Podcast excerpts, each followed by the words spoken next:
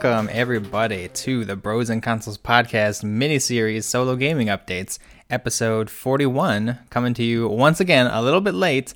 And you know, I'm just gonna take the probably the time here in the beginning to just go ahead and say that you know it seems like Thursdays now have become kind of a, a thing of the past of not having too much to do and being able to record. I think Saturday is going to become the new recording day, just to, just to be perfectly honest here. because man, Thursdays I was just like, oh, this will be perfect. You know, I usually don't have to work on Thursdays. I can go ahead and just like do my recordings and stuff and not worry about everything. But nope, it seems like lately Thursdays have become way more busy than I imagined possible before. So um, now I guess that's that's new update a little bit early from the normal updates, but coming to you now every Saturday, we'll say. Um, sometimes possibly Sunday, just depending on how things go. But we'll kind of see and play things by ear. Probably just each and every weekend. You know, we're just going to go back to the weekend um, style over here. But um, long, long way around to say that I am one half of your host, Nathan Choquette, um, aka, I guess, Dr. Choquette. Weird thing. I don't like saying that very much. Um, but the only reason it makes sense is because I'm going to go ahead and go straight into the beginning part of the podcast um, for people who are interested in hearing some eyeball related things because I, I am an eye doctor. Um, here you go. Here's the first part of. Wait, not first part. Here is the third part now, I don't know how to say this. This is the third um, portion that I've done for this, and just as a reminder, no um, diagnoses being made, just all kind of facts that I think sometimes get lost in the shuffle of explanations at the eye doctor. And hopefully, this is kind of helpful for people uh, because it's kind of going a little bit more back to the basics. So, it's a common question that I get from a lot of people, and I think probably you know eye doctors in general probably get quite a bit. And that question specifically is uh, what is 2020 vision, right? You hear the, the numbers kind of being thrown around all the time, and sometimes it's hard to kind of tell exactly what it all means. Um, probably even hear it on like commercials and things, just being like, oh, you know, you're going to have 2020 vision with a blah, blah, blah, blah, blah. And people are just like, I have no idea what that means, but it sounds kind of good when you say it like that. Now, um, I want to kind of go back to the basics here. So, on the most basic level, right, being able to read or distinguish um, is probably a better term there. Being able to distinguish the letters, numbers, shapes, um, etc., whatever you're kind of looking at on the quote unquote 2020 sized line, essentially means that your vision is normal. And let me say that again it means it's normal, right? Um, some people may describe um, it as kind of basically what the average healthy individual can see normally. Um, so, key word is, you know, average normal vision, right? Um, 2020 vision is is by no means um, like quote unquote perfect or um, what you might hear sometimes nowadays uh, HD vision, right? And anyone who's kind of describing it that way is likely kind of trying to oversimplify things to make it um, a little easier to understand and maybe kind of related to more modern terms, but is more likely also just kind of being a little too overzealous, I'd probably say. Um, just because you know trying to slap labels on things just to kind of quickly explain stuff doesn't really work uh, most of the time for most things. Um, if you are curious about kind of a, little bit deeper there, what the numbers do mean, um, you can kind of basically look at it as look at it as a fraction. Um, the top number is essentially the distance away that the measurement's being taken from, and the bottom number is re- is the relative size that corresponds with that distance. So uh, basically, if you're continuing with that fraction um, framework idea, then you know that 2020 is um, the same as 20 divided by 20, right? Which equals one, right? This is kind of one of the reasonings. Um, I'd say that like math wise, which is why you hear kind of this as being normal vision, um, because you know it's a, it's more of a baseline number there, right? And you can kind of go up and down depending on the um, second number or the bottom number in that fraction.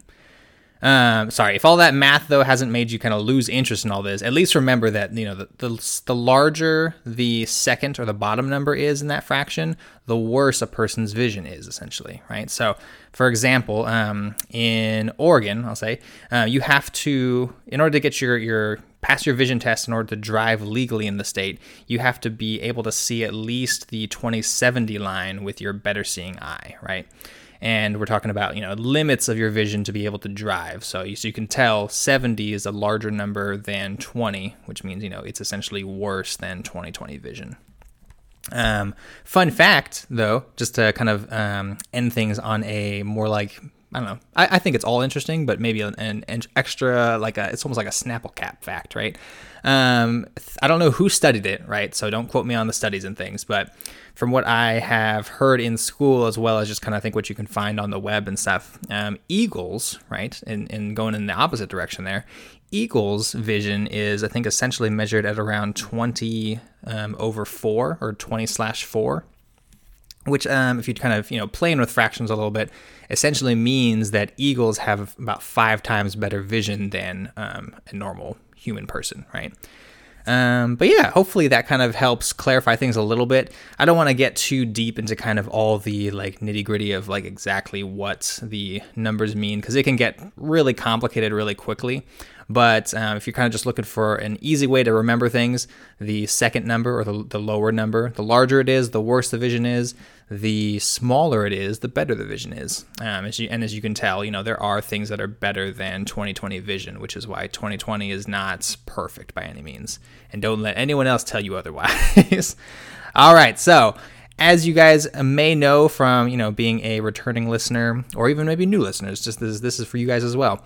This is actually a video game podcast. So i'm going to go ahead and get straight into the next part which is kind of basically going through um, a whole lot of updates and delays and you know new dates and things. We're just going through all this stuff and just there's kind of actually quite a bit this week. So um, bear with me here for a moment. The first part I want to go through is actually a correction from last week.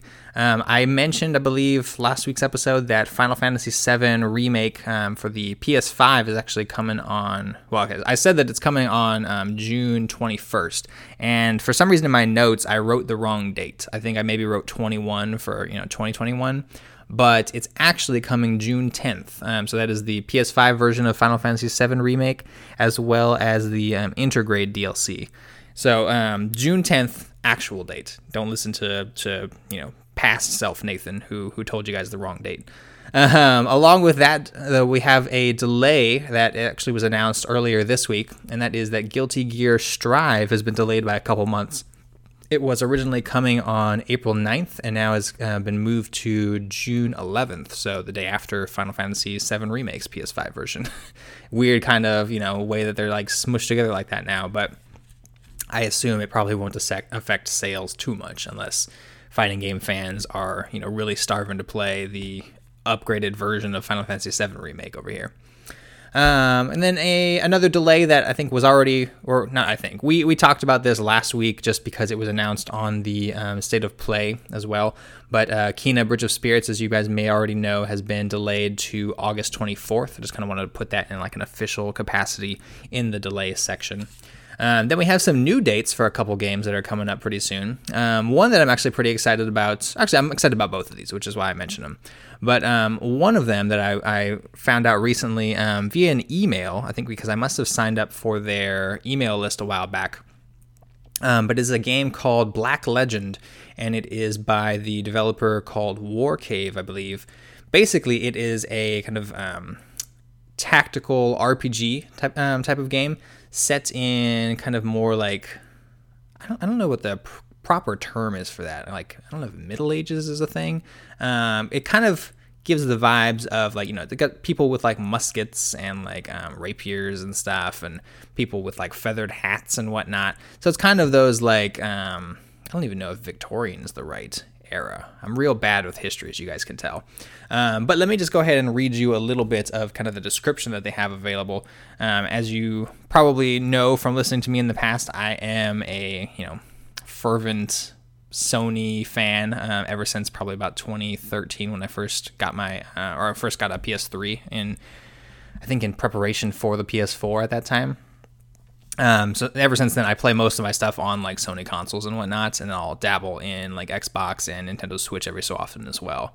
But um, basically, here's the um, description because this game is coming to the PS4 um, on March 25th, I believe. And description reads like this Lead a squad of mercenaries into the accursed city of Grant to aid a struggling resistance against deadly. Okay, hold on. It says against a deadly cult of fanatics. There we go. Um, explore deep into the city to eradicate a madness inflicting fog that shrouds the streets in this thrilling alternate history turn based strategy RPG. There you go. Tactics RPG kind of thing there. Uh, it's got a whole lot of main features to kind of read through. So go ahead and give it give it a look over there. It's got an interesting kind of um, system where you know, I feel like a lot of tactical RPGs delve kind of somewhat into, especially when you're talking about kind of. Um, I guess uh, maybe maybe not so much alternate history things, but you know just things in general that have to do with kind of like tactical role playing style games. Get someone who eventually kind of has the ability to use magic and stuff. It seems like instead of magic, they're kind of leaning more towards a kind of alchemy system, which I think kind of fits the whole um, alternate history route a little bit better. Uh, but it sounds pretty interesting, and it looks it looks pretty cool. There's I think uh, one or two trailers out there. Um, probably I think one on the actual store itself that you can see now. It doesn't currently show a release date, but the email was what tipped me off for it being March 25th. So pretty pretty exciting stuff. I can't. I also can't see a um, what would you call that uh, price point yet. So I'll have to wait and see what that turns out to be once we can actually see all of it. Um, but yeah, that's that's kind of the first one here, right? Second new date is actually a game that I think just recently came on the store. Um, it's weird on the the PS5 how things just kind of pop up now and they just say like just announced and things like that. I don't really know when it was just announced. It just kind of tells me it was just announced. So even things that are coming out um, into like the the next few months and stuff kind of show like just announced, and sometimes have been you know announced for you know, several weeks or something at least. Um, but this one just came up recently. It is apparently coming out on March 12th by um, I think it's um, Nakana is what the developer's name is, and it's called Journey of the Broken Circle. The weird tagline says, "Let's roll on a life-changing experience." Um, it's it's an it's an interesting looking thing. I think what cued me off the most was the trailer because I mean the name itself, I'm just like I don't know what this means. It looks like uh, Pac-Man basically. It's just kind of like like it sounds a, a, circle that has like a piece missing out of it. And um, the trailer actually was the thing that got me more interested. Um, but just going to read you a little bit here. Um, platforming and storytelling literally go hand in hand in this journey full of love and fun, but also questions. Meet fascinating characters on your quest to complete the imperfect circle. And circle is capitalized, it's a proper noun. Um, new partners bring unique abilities and their own personality to roll with. In this three to five hours adventure, full of ups and downs, but always playful and rewarding, the circle learns about itself and you along with it. I have no idea what's up with this sentence here, guys, but this is this is what's going on here. It says it's um uh well actually let's see. Sorry, Nakana is the or Nakana.io is the publisher. There we go. It's developed by Lovable Hat Cult. Um, I guess this must be a quote from them. It says, um, "It's a game." This is in quotes. It's a game about the little, no, this little something that always seems to be missing a better job, a nicer place to live, an ideal relationship. We wanted to tell a story of self discovery in a fun, universal, and relatable way. We probably also wanted to answer our own questions. Would the circle find what it was looking for? Or how would it feel? Or sorry, or how would it all end? There we go. And that was a quote from Andrea and Patrick from the Copernican. Is that right? Oh man, I'm so bad at, at pronunciation things, guys. Um, Copenhagen, Copenhagen. Co- Copenhagen? There we go. Copenhagen based studio. Man, sometimes it's hard. It's hard, guys. I'm putting in extra like consonants and things. Um, but it looks pretty cool. I'm, I'm excited about this. Basically, kind of watching the trailer, you can see that there's essentially this, you know, like I said, Pac Man like circle, just like a circle with a pie slice cut out of it. And along the way, you meet, like you see, it's kind of got like dialogue and stuff. You're rolling along, and you meet these other shapes that essentially, you know, fit into the pie slice that's been taken out of your circle. And these different shapes um, basically have you know weird like abilities. Like one of them looks like a balloon and it basically lets you kind of like float up into the sky and stuff. Another one looks like almost like a weird um you know it's kind of almost like a weird like shell with like prickly bottom um, kind of thing. It's like a triangular shape obviously and it lets you kind of climb onto like walls and stuff.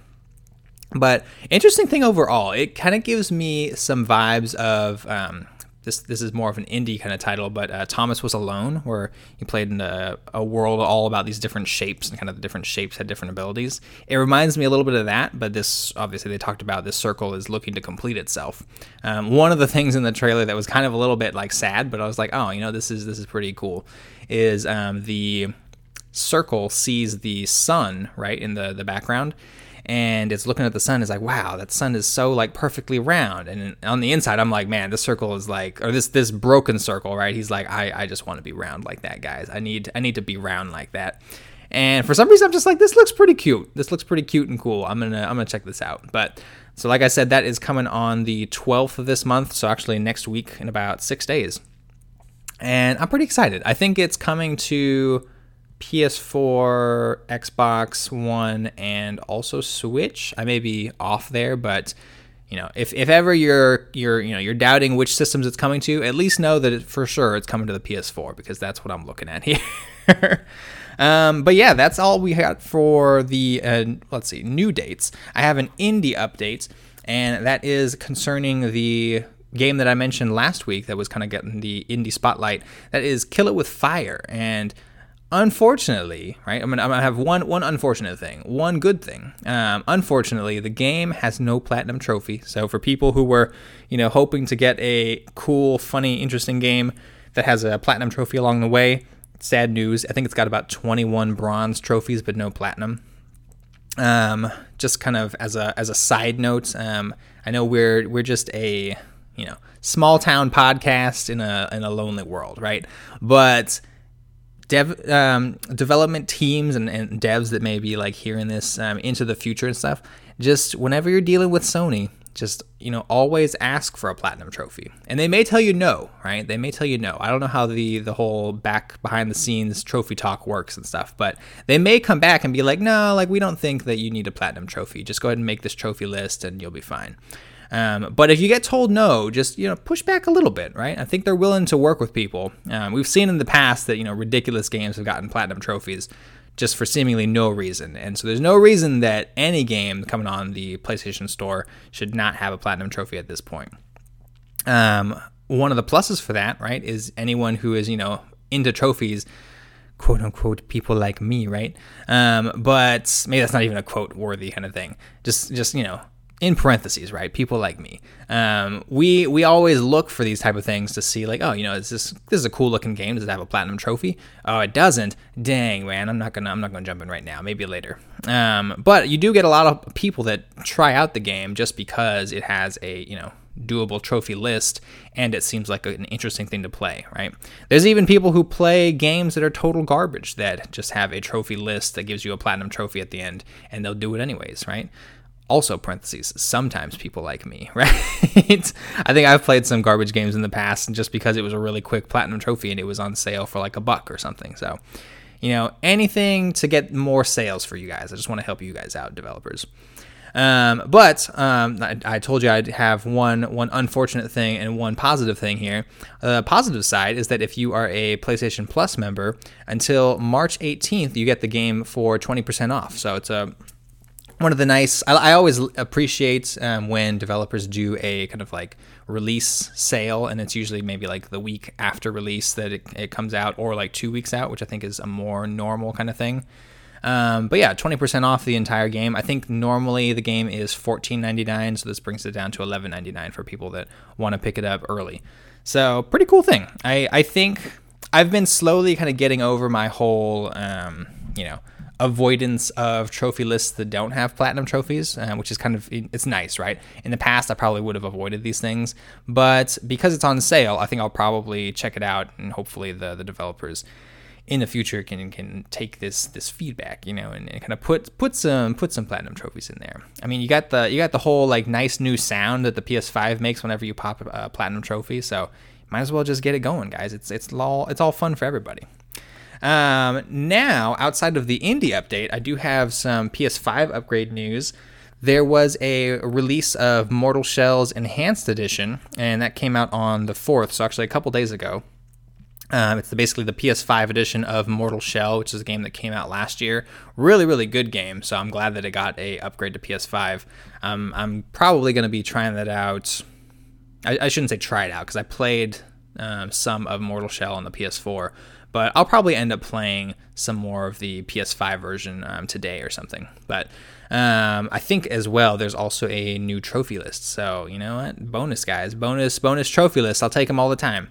Um, but that one is free for people that own the PS4 edition, which is nice. Um, one that is not going to be free for people that own the PS4 edition is um, a game called Judgment, which came out, I believe, in 2019. Um, I think in the summer of 2019 is when it came out. But it's basically coming to PS5 on April 23rd. Um, it is going to be just kind of a, a full purchase. And I think it makes a little more sense for games that came out a couple years ago at this point if it was a game that came out last year, probably be a little skeptical as to like why it's not coming out with you know its own, um, you know, just free PS5 upgrade kind of thing. Especially when we're kind of getting the bar set by so many other titles that have already come um, from you know releases last year and whatnot.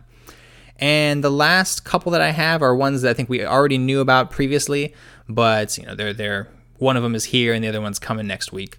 Um, the one that's already here is Yakuza Like a Dragon, or um, I, I, kind of, in my mind, I think of it as Yakuza 7, right? It's the seventh, or no, that's not right. But yeah, Yakuza 7, but it's like the eighth Yakuza game because Yakuza 0 exists, which is a prologue. There's so many things going on, guys. So many Yakuza games. But the newest Yakuza game, Like a Dragon, is a free upgrade for people who bought the PS4 edition.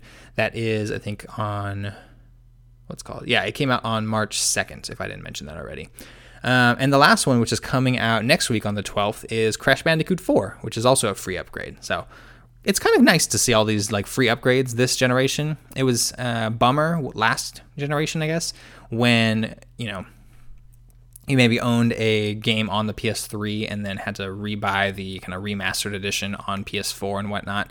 It made more sense back then because the um, cell processor was different on the PS3 compared to the the stuff that the um, and as you know, I'm not I'm not a huge tech guy, but the stuff that um, ran on the PS4 or ran games on the PS4 was very different from the cell processor of the PS3, and it's probably why things are easier to kind of give like PS5 updates now because now we're running on more um, hardware that's kind of similar to a computer processor rather than the cell processor.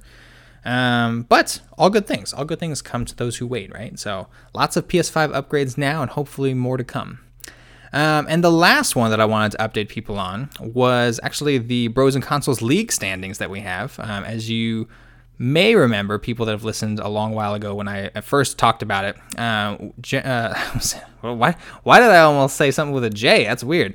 Um, but Michael and I, right? Michael, the other host of the Bros and Consoles podcast, um, the two of us set up a uh, fantasy critic league, which is basically um, similar to kind of fantasy football type of stuff, except instead of picking players for a you know quote unquote fantasy team or whatnot, we pick um, we we both create a you know fake publisher name and then pick video games that are going to release during this year and you know gain points based off of how well those games do when they release. So at the moment, right, um, Michael's publisher name is Forgotten Quests. I have the publisher Roni. Sorry, oh my gosh, Ronin Pride Gaming. This is what happens when you try to speak too quickly. Um, I chose Ronin Pride Gaming because it um, is an acronym, or when you turn it into an acronym, it becomes RPG, which is I think one of my favorite pastime type of type of games. Uh, at the moment, right, I have two games that on on my list that have released so far. Those ones are Cyber Shadow and Bravely Default 2. Michael has one that's released so far, which was Little Nightmares 2. Michael's, well, I'll just kind of break things down there. So, um, Cyber Shadow on my list got 12 points when it released.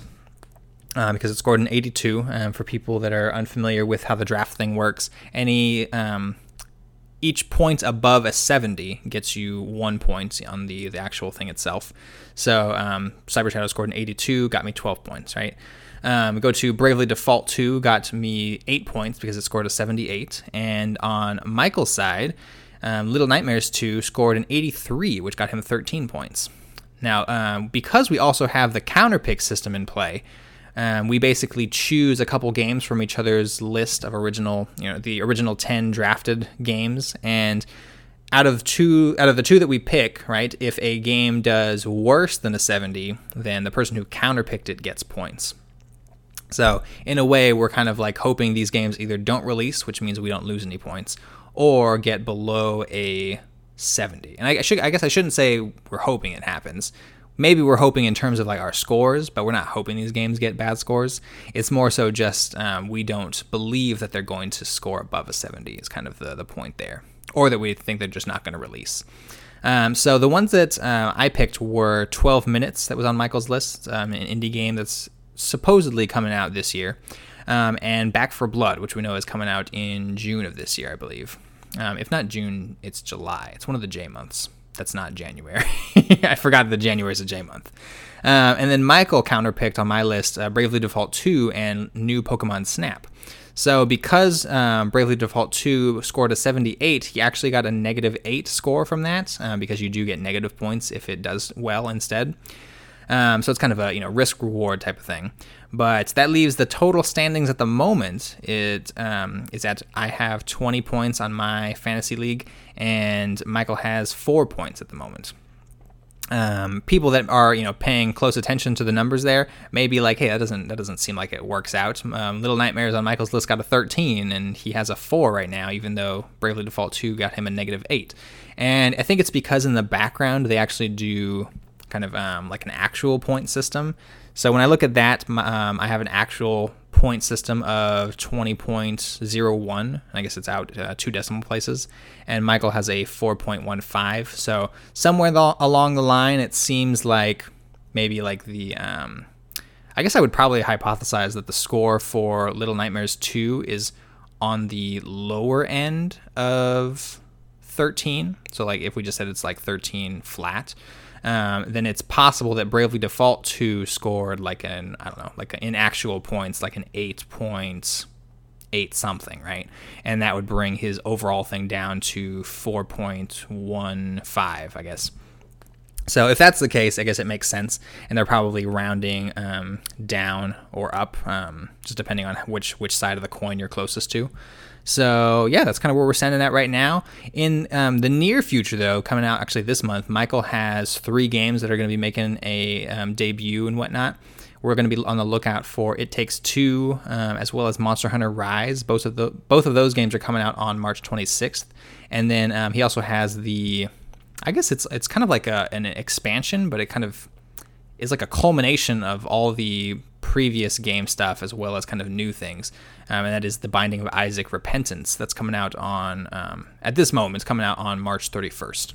At first, I thought that that actually wasn't a real release date. I thought it was just kind of a like a placeholder type of thing because I feel like it's on the more rare side to see things come out on those like specific dates. Um, and that's usually kind of what you see as placeholders in you know places like Amazon and Walmart that don't have official release dates yet. But I think I looked it up, and it does appear that the 31st is the official release date. So we're gonna we're gonna wait and see kind of how that how all that works. Um, I think as well, the Binding of Isaac Repentance is only coming out on the 31st for PC. So um, console versions, I think, are coming out later in the year, and we don't have official dates for those yet. So um, I think it's it's usually more, you know, I would say uh, unless there's like a huge difference between you know the the console and the PC versions, it's usually a better kind of like rounded number when you get all the different versions being reviewed by different outlets and things. Um, and that's kind of I think what um, OpenCritic, which is the site that Fantasy Critic uses the numbers for, um, it seems like that one has a better kind of well-rounded number as opposed to things like Metacritic, which just kind of has scores for specific systems but doesn't like kind of lump them all together.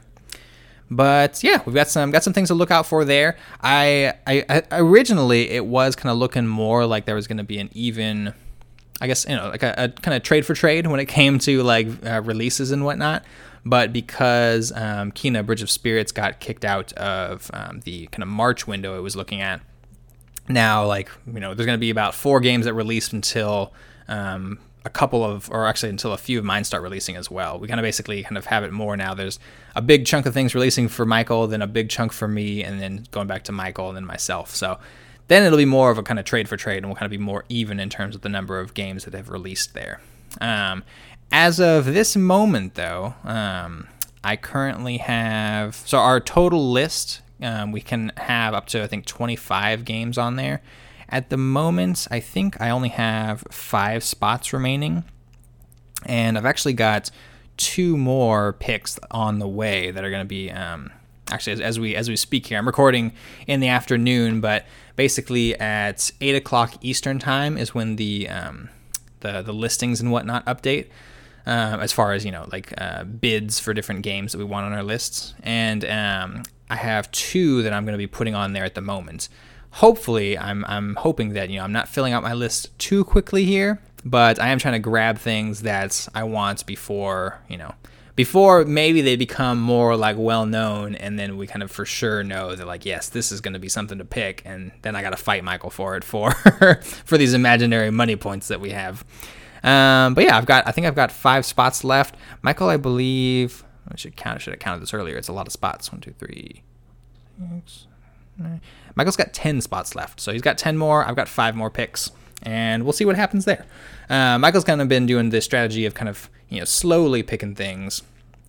Um, both of us are being kind of more tentative about the entire you know we have to pay a minimum of one fake dollar for from our like total pot of a hundred kind of thing. And we've kind of been like tentatively just getting games. We're not really stepping on each other's toes too much in terms of things that we want. I think um, the previous week there was there was one game that i managed to snag that i think both of us had bid on and i think i just managed to outbid michael a little bit. Um, but yeah, otherwise it's not not a whole lot of like super stiff competition from like taking each other's games, which is you know, it's it's it's definitely is probably going to be something that happens later in the year if we don't have like our lists already filled out. So we'll see kind of what happens there. Now, moving over to the news for the week, um, I'm kind of going to do a little bit of a different style where I'm basically kind of doing more um, quick takes for, for news that happened this week. Because honestly, there wasn't a whole lot of crazy news. Um, as as usual, there there was some news, but not like super crazy, which has been you know kind of a relief. Don't have to mull over like all these crazy things going on have something ready for the podcast. But um, it has been it's been an interesting week so far. And the first thing I'll mention on here is that apparently um, Epic Games bought um, the studio Mediatonic, which um, that studio created the Fall Guys Ultimate Knockout game. It was an interesting move when they first kind of you know announced. Oh, excuse me, had a hiccup there. It was an interesting move when they first announced everything, um, but I think overall it'll probably be a pretty good thing for um, Fall Guys as a game and for just Mediatonic as a studio. Um, as we've seen with Fortnite, as it's kind of constantly evolving and whatnot, um, they have such a such a nice kind of bevy of like ideas coming into that game. And clearly, you know, the studio that works on Fortnite has like so much I'm trying to think proper English here. So much um, resources compared to you know smaller teams like Mediatonic, and I think you know if the resources are now being shared a little bit with Mediatonic, it should be a cool thing to see. Um, Fall Guys kind of get its own, you know. Um, I wouldn't even say I wouldn't even call it like a revamped um, version of the game because you know Fall Guys in, in itself is very fun, but and it's not even like an old game at this point. But I think the content, you know, coming out at a slower pace for Fall Guys has been kind of been one thing that we we've seen, and that's totally fine. You know, small team don't want to kind of overwork people and stuff, but I think kind of giving a little bit extra juice from kind of the the I, I, guess I'd say Fortnite reserves, but basically the Epic Games reserves, I think would be a really cool thing to kind of um, bring new life into Fall Guys and hopefully bring in new people as well. Um, be really cool to see Fall Guys kind of spike again like it was when it first released. But that is kind of the first news thing there. The second one I thought that was notable for the week was that we actually got a revival of um, Sony's PSVR Spotlight. Um, and that was basically a thing where they kind of spotlighted PSVR games. Um, this one, we got six game announcements coming to PSVR on, or sorry, not on, in 2021. Um, those ones are Doom 3 VR Edition, um, there's a, a, bunch of these kind of had like really quick trailers and stuff. So for the you know people that understand the Doom franchise, they know that Doom 3 is an older game, kind of more of a classic game, and now it's coming to VR, which is kind of a cool thing. Um, it looks like they have an interesting kind of like wrist-mounted display as well, so that you can track your um, you know your character's health and armor and ammo and things like that, which is I think probably a difficult thing to do sometimes in VR games, but it seems like a, an inventive way to do it there. Um, we also got the announcement of Song in the Smoke, which is by um, 17 bit. And it looks like kind of a survival game mixed with like VR survival game mixed with kind of some more like supernatural elements as well. There's some kind of weird like creepy monsters that are kind of lurking out in the woods and stuff, and you have to survive by you know foraging items, um, creating like tools that you need and whatnot, and just kind of hunting, gathering, things like that. But that looks like a pretty cool game coming out um, in 2021 as well. Um, then we had Fracked, which was the third reveal. That one is more about. Um, they, they kind of describe it as a, a game that combines uh, free running, skiing, and climbing, um, as well as just kind of like um, shooting and stuff. It's got the shooting aspect in there. And basically, yeah, it looks like an interesting type of thing. You're kind of doing a lot of like movement all over the place. And I'm not sure if these like enemies that you're fighting, uh, they kind of look like zombies um, i guess when you get closer to them but they're kind of also like supernatural in a sense. Um, and they're they're not like slow moving kind of zombies or anything there. They're using tools and things like that. They're coming at you. Um, the fourth game i think this is fourth one yeah. Um, oh and just to mention Fracked is coming out in the summer of this year. Um, the fourth game that was announced was I, I Expect You to Die 2 The Spy and the Liar. Uh, that's a long title, but um, the original game, um, I Expect You to Die, what came out in 2016, I believe. And, you know, it looks like kind of a, a, similar type of thing where it's a kind of somewhat sequel to this game, similar aspects in terms of solving puzzles and kind of doing these ridiculous tasks and things as a spy. Um, that one's coming out in 2021. No, like, general kind of um, release window there. Uh, I'm going to skip the fifth one for now because I'm going to come back to that. But um, the sixth game that was announced was called After the Fall. This one, the trailer was not actual like gameplay footage or anything, unlike the um, the rest of the games.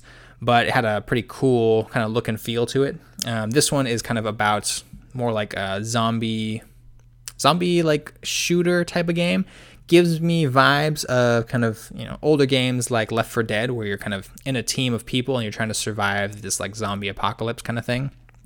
Um, you're specifically kind of going out gathering um, resources, or at least the trailer, right? It showed them going out gathering resources in like a mall, and then along the way you get they run into a pack of these um, zombies, which they I believe they call them snowbreed. Um, they're not really zombies per se. Um, they call them snowbreed, and they're undead beasts apparently that, um, in their words, walk the lands of an alternate 1980s Los Angeles that is completely frozen over.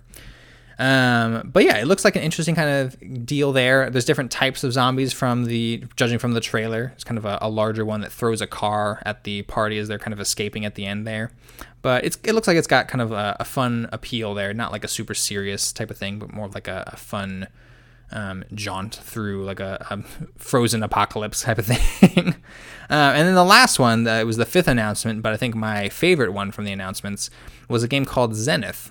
Um, just I think just to clear things up, there's a game currently that's out on the PS4. I think that's also called Zenith. These are totally two separate things, so it'll be interesting. I always kind of wondered how that works when you know different games have the same name eventually.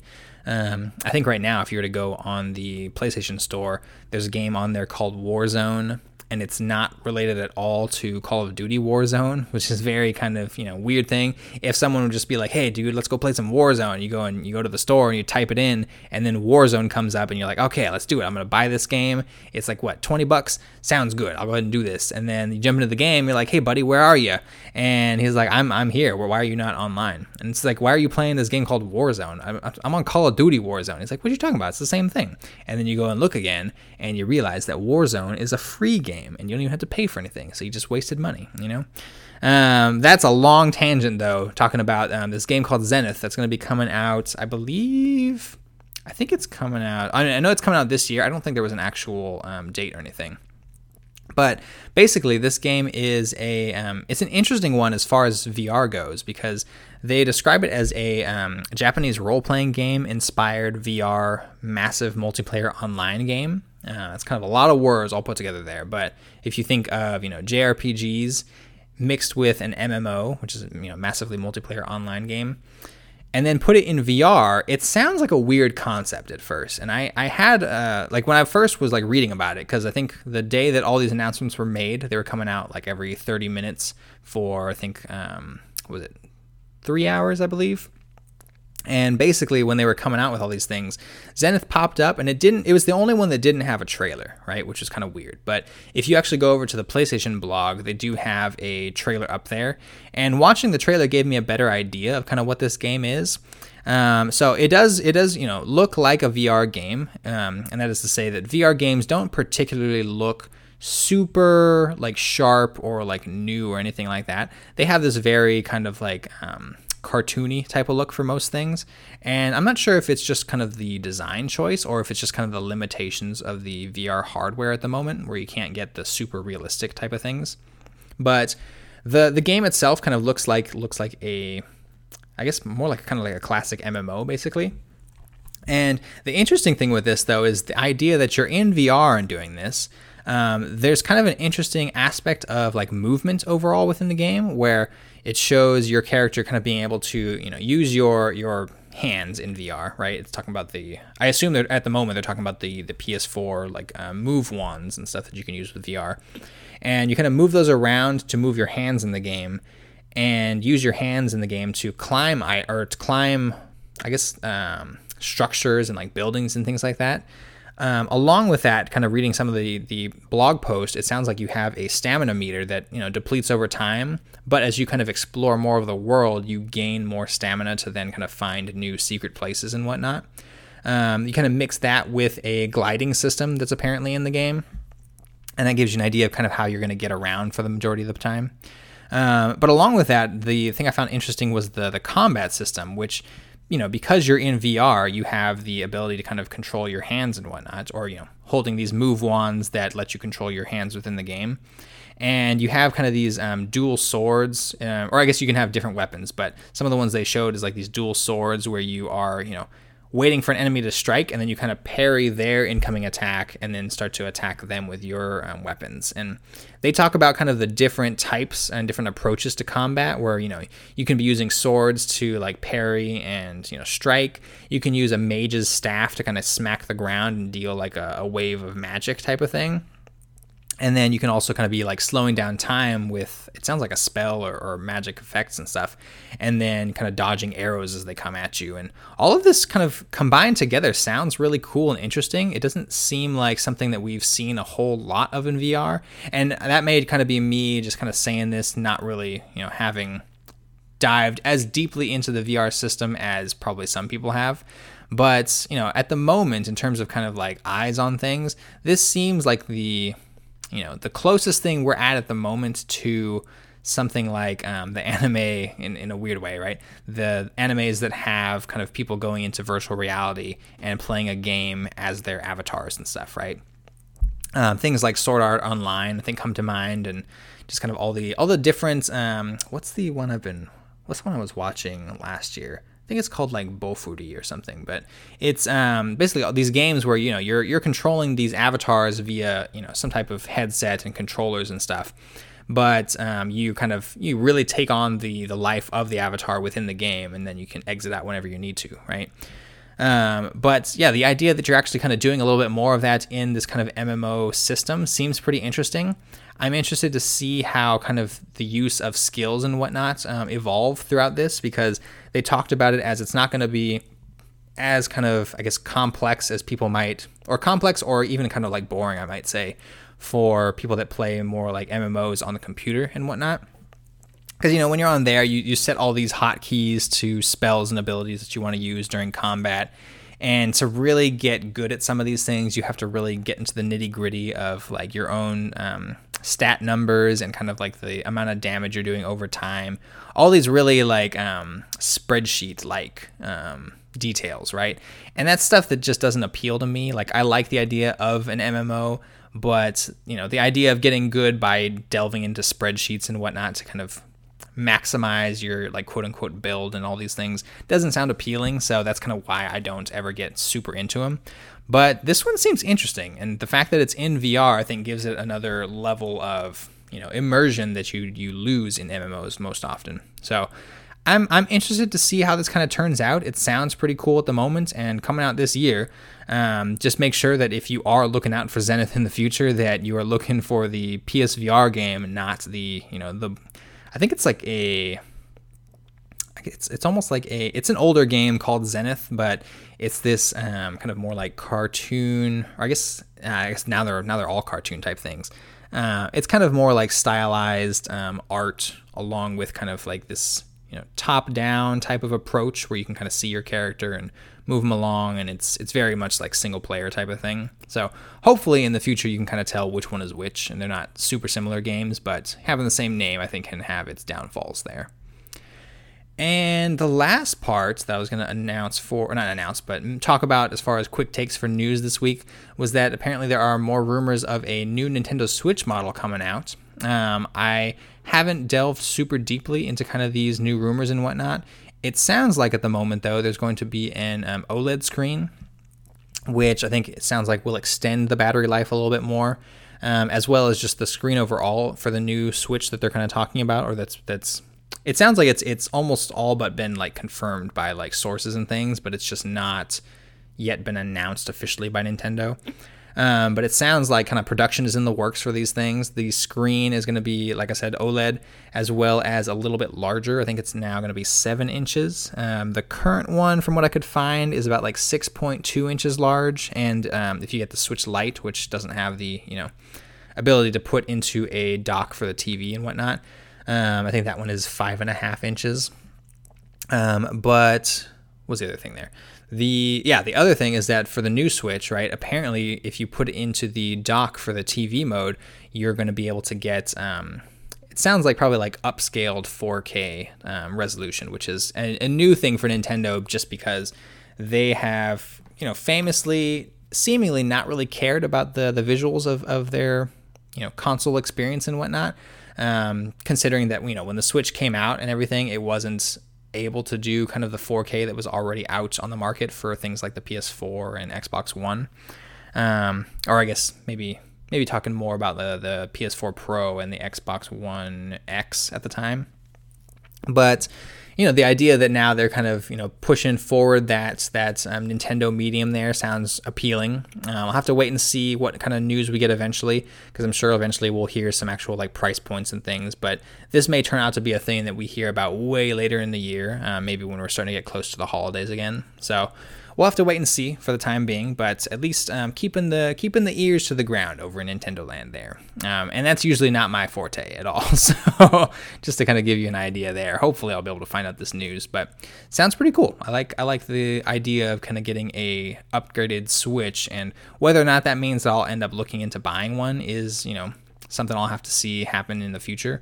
But at least having the option there is a is a cool thing because the you know the newer Switch model with the red box having just kind of a longer battery life overall, but not really any different from the OG Switch. I don't really have any interest in just because, you know, an extra couple hours of battery life doesn't mean a whole lot if it's, you know, putting down an extra $300 type of thing. So, you know, cool for people that haven't picked up a Switch, but it's not something that I am interested in. But if it is going to be, you know, a somewhat different experience on the TV, I think that is a cool thing to look forward to. So, you know, just my just my quick takes over there for the news. Now, um, to finish off the episode, I just got a little bit of talk about some things that I've been playing. Um, kind of going slightly along the um, trophy talk in the beginning here, and that's because I, over this past week, I was able to platinum a game called Omensight that came out in May of 2018. And man, guys, what a game! What a game Omensight is. Um, it is made by the developer Spearhead Games, and it's essentially a kind of action adventure RPG. Um, very, very indie scene, right? But um, this game, it kind of mixes those, you know, action RPG elements with a murder mystery in the background. And I think that's the most interesting part of this game is the murder mystery. Um, similar to their um, so similar to Spearhead Games' um, previous release, which was um, I believe it's was it Stories Path of Destinies, I think was the full title. Um, Stories though had a kind of a you know mystery going on where you basically had to solve um, or you know figure out the proper timeline to kind of get this like good ending. And over time, you would kind of you know unlock clues to get to the proper place that you needed to be in the story and there were so many different endings there that it was fun to kind of see all the different things play out. Um, but you know, Omensight takes that to another level where there's been this um, been this murder that's that's happened and it's kind of shook the foundations of the world. And along with that, there is this you know sudden calamity where this um, I guess it's it's they they they say it's kind of a what is it a representation of the void basically, and it's this gigantic purple snake um, that they call Voden. And Voden basically kind of appears, and it's the idea that when Voden appears, he you know he eats the entire world and kind of destroys everything. Um, so what ends up happening is that you know you you see the world being destroyed, and then you as um, the arbiter, I think they they they call you. Wait, arbiter? No, sorry, harbinger. The harbinger. Um, you as the harbinger are tasked with trying to trying to prevent the world from ending. And basically, what you have to do is you get you keep being brought back to the morning of that same day where the the world ends. And throughout the the day, you can make different choices by visiting different key players within this this world, and essentially kind of going with them along their journey to learn things about um, the world as well as kind of like this murder that's happened and try to figure out the cause of everything and why the world is ending. And in order to do that, you kind of have to meet with these different people, follow them through different paths, and kind of make certain choices to unlock these things called omen sights. And by unlocking these, you can kind of then go back again in time and change things by giving these characters um, the knowledge of these omen sites and therefore kind of changing their trajectory in the, the timeline and whatnot. And it's a really cool system. I think it's kind of a more evolved system compared to the previous game, um, Stories. Um, these two worlds are not um, related. They're not like you know sequels and prequels or anything, but it's just kind of the evolution of this like concept and whatnot in, on their side. And it's it's super fun. Like the the gameplay itself, very fun. It's it's not um, it's it's none of these games have ever been kind of as you know tact or tactilely rewarding feeling as things like the um, Batman games, right? In terms of like combat and kind of really feeling it each time you like make a hit on an enemy type of thing. But it's got a good Omensight has a good um, kind of diversity of abilities that you can use, and it makes the game kind of more more fun to play. Um, I think towards the end, playing um, stories because you know you unlock a lot of abilities over there but i think they're a little bit more limited and just kind of don't feel as refined as what you get in Omensight. So very cool kind of um, gameplay style and then the murder mystery just gets you get the, get its gets its hooks in you you know it really really does. So that was a really fun platinum. So hats off to you guys over there and gals at spearhead games um, along with that, I've been playing a little bit of Overwatch. Um, I was actually kind of surprised that I felt the urge to jump into it, um, probably because I saw a, a, stream going on and they were playing some Overwatch, and I was like, hey, you know, let's just let's just jump in here. What do I got to lose? And I jumped in, and you know, like several games later, I was popping some trophies and I was having a great time. So it's been a long, long time since I played Overwatch, and I was never very good at it. Um, but I think I've discovered now that I while I'm still not good at this game, um, I enjoy kind of playing the like healing heroes and whatnot. I'm not sure quite why. Uh, maybe it was just I found a hero that I enjoyed using. I think his name was. I might be getting this totally wrong. Um, Zendaya or something. I'm not sure. Um, maybe I'm just thinking of of someone else. I don't know. But um, I found this this dude that I like in there, and I, I seem to kind of jive with his abilities to basically kind of um, heal your your team and then also kind of make it so the enemy team takes more damage and stuff. And yeah, I was kind of I was really jiving with his playstyle, and it felt like it was I was doing a pretty decent job at it. Um, and actually kind of won a, a few games because think most of the time the reason I didn't click super well with Overwatch is because I was never winning very often. and, and I'm just like, man, I'm doing so poorly here. I'm probably dragging my team down. Nobody wants to play with me. I'm just to take myself out of the fight, you know? Um, but I was actually doing a lot better this time around. So it was a, it was a fun change. And I, I enjoy these games when I feel like I'm able to help out the teams, if that makes sense, you know? And then the the last one that I wanted to mention was I did start playing a game called Maquette on the PS5. It is one of the games that came out for PS Plus this month, and have uh, just you know quick takes there. It's got some cool puzzles. I think that is kind of its strong suit. Is the the puzzles are pretty cool at times.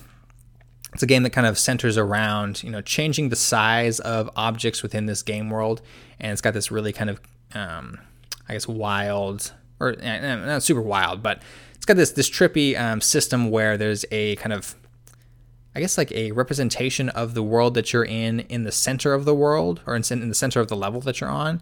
And then you can kind of drop things in that little miniature version of the world and they become larger in, you know, they, they become the larger version of themselves within the actual world. And you can also do that in reverse where you drop something in the actual world and then you go over to the area you dropped it on the, like the mini map basically, and pick it up there and it's becoming a smaller version of itself.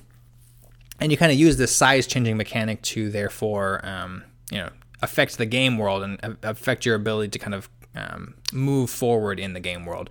Like things like placing a key over a bridge when it's become gigantic and stuff so that you can now or it's not, not a bridge but placing a key over a chasm so that you can now cross this area using it as a bridge and stuff like that. So interesting kind of um, puzzle mechanics. I'm not great at puzzle games, so this one kind of takes me a bit of time, which is kind of one of the the points I wanted to make is that you know if you are if you're good at puzzle games, this is probably a pretty decent game that you can go and get like a platinum in and stuff. Um, but for me, the thing I wasn't vibing too much with was. Um, you know, for one, it's kind of a smaller thing. The idea that there are speedrun trophies within this game. Um, I've never, I've never really cared for speedrun trophies in general. I find that, you know, only if a game is, you know, really taking me in and really exciting me about like playing more of this game will I actually try for these speedrun trophies. Um, otherwise, I just end up following like guides and things so that I kind of know how it gets done and then don't worry too much about it. But um, speedrun trophy is kind of a, a bummer for a puzzle-based game, especially when you're, you know, you're trying to take the time to learn these things. Um, it seems like putting in speedrun trophies is just a way to get people to come back and play it again really quickly, and doesn't seem like it really adds to that experience. Um, but along with that, um, interestingly, is the the music in the game, where I think the first song that popped up was interesting. It was um, I'm, I'm honestly not even sure like what any of these songs are because they're kind of very like outside of my normal like musical tastes and stuff. But um, kind of listening to the first song here, I was just like, okay, it's got this kind of interesting feel where I'm in this kind of like dream world um, type of state almost as I'm playing. Um, but then as kind of more songs started to appear as I'm playing through the game, I started to realize that like the music in this game is not really jiving with me. It's not really my scene. It's it's you know it's a bit too different from like music that I tend to listen to. And it's not even like the type of, you know, stark contrast that you get with like, oh, it's like screamo metal and I just don't like that type of thing. It's just that the the style of music, it kind of feels, you know, a little more like old, a little more maybe like indie or folky type of thing. And then I think um, the third like official level. So like there's like the first intro level, there's the second level that's kind of more actually using the puzzle mechanics going in there. And then there's the third level that popped up. Um, and when I started that one, I was kind of like, you know, shocked immediately when the music started playing, and it was this kind of um, the, so the rock song was actually not too bad um, as I as it went on longer and longer. But then it was just like, man, this is really like taking me out of this experience because I can't really focus on the game when I'm trying to like think and do puzzles when there's this, you know, blaring rock sound going on in my head. And, and I say in my head because, you know, I've got headphones on and stuff. But yeah, it's the the music that's kind of taken me out of it in an interesting kind of way. So hopefully, you know, I'm still gonna try and go through, get the platinum. Probably it's gonna be one of those things where you know I try a bit. If I'm not, you know, solving the puzzles, I end up looking at kind of like the way to do it and then moving through that way because it's not really a game that I see myself wanting to kind of exist in for a long period of time. I kind of wanted to move forward and see what it has to, to say and whatnot. But overall, you know, it's just kind of moving moving through and, and playing a game because it was free on PS Plus, right? Um, but yeah, those are the games I've kind of been doing there, and that is going to be the end of the show for this week. Sorry again, it's a little bit late, but as I mentioned in the beginning of the show, this is going to be the uh, new time and place to get it. Um, place. I'm not sure why I said place, but new time. We're going to be doing uh, most likely on Saturday or Sunday, and you know, just kind of seeing where things go. Hopefully, we'll get kind of into more of a rhythm there. I'm, I'm going to try and lean more towards Saturday releases, but we'll kind of have to see as we go forward. Um, if you guys have any questions, comments, or feedback on anything we talked about here, feel free to write into brosandconsoles at gmail.com. Um, otherwise, I am at Indie Ronin on Twitter, also on the PSN and most places you can find me probably. Um, but until then, I hope you guys are all staying well, staying healthy. Um, keep washing those hands. That's always important. You know, whether or not there's a pandemic going on, just washing your hands is a nice thing to do. You know, um, and you know, until I see you guys again in another week, I wish you all well. Uh, play some cool games if you can, but otherwise, you know, just treat yourself well. Get to get some nice dinners and things. Um, say hi to your loved ones, all that stuff. And we will talk again in about seven days or so. And until then, peace out. Uh, appreciate all you guys and take care. Cheers, everybody.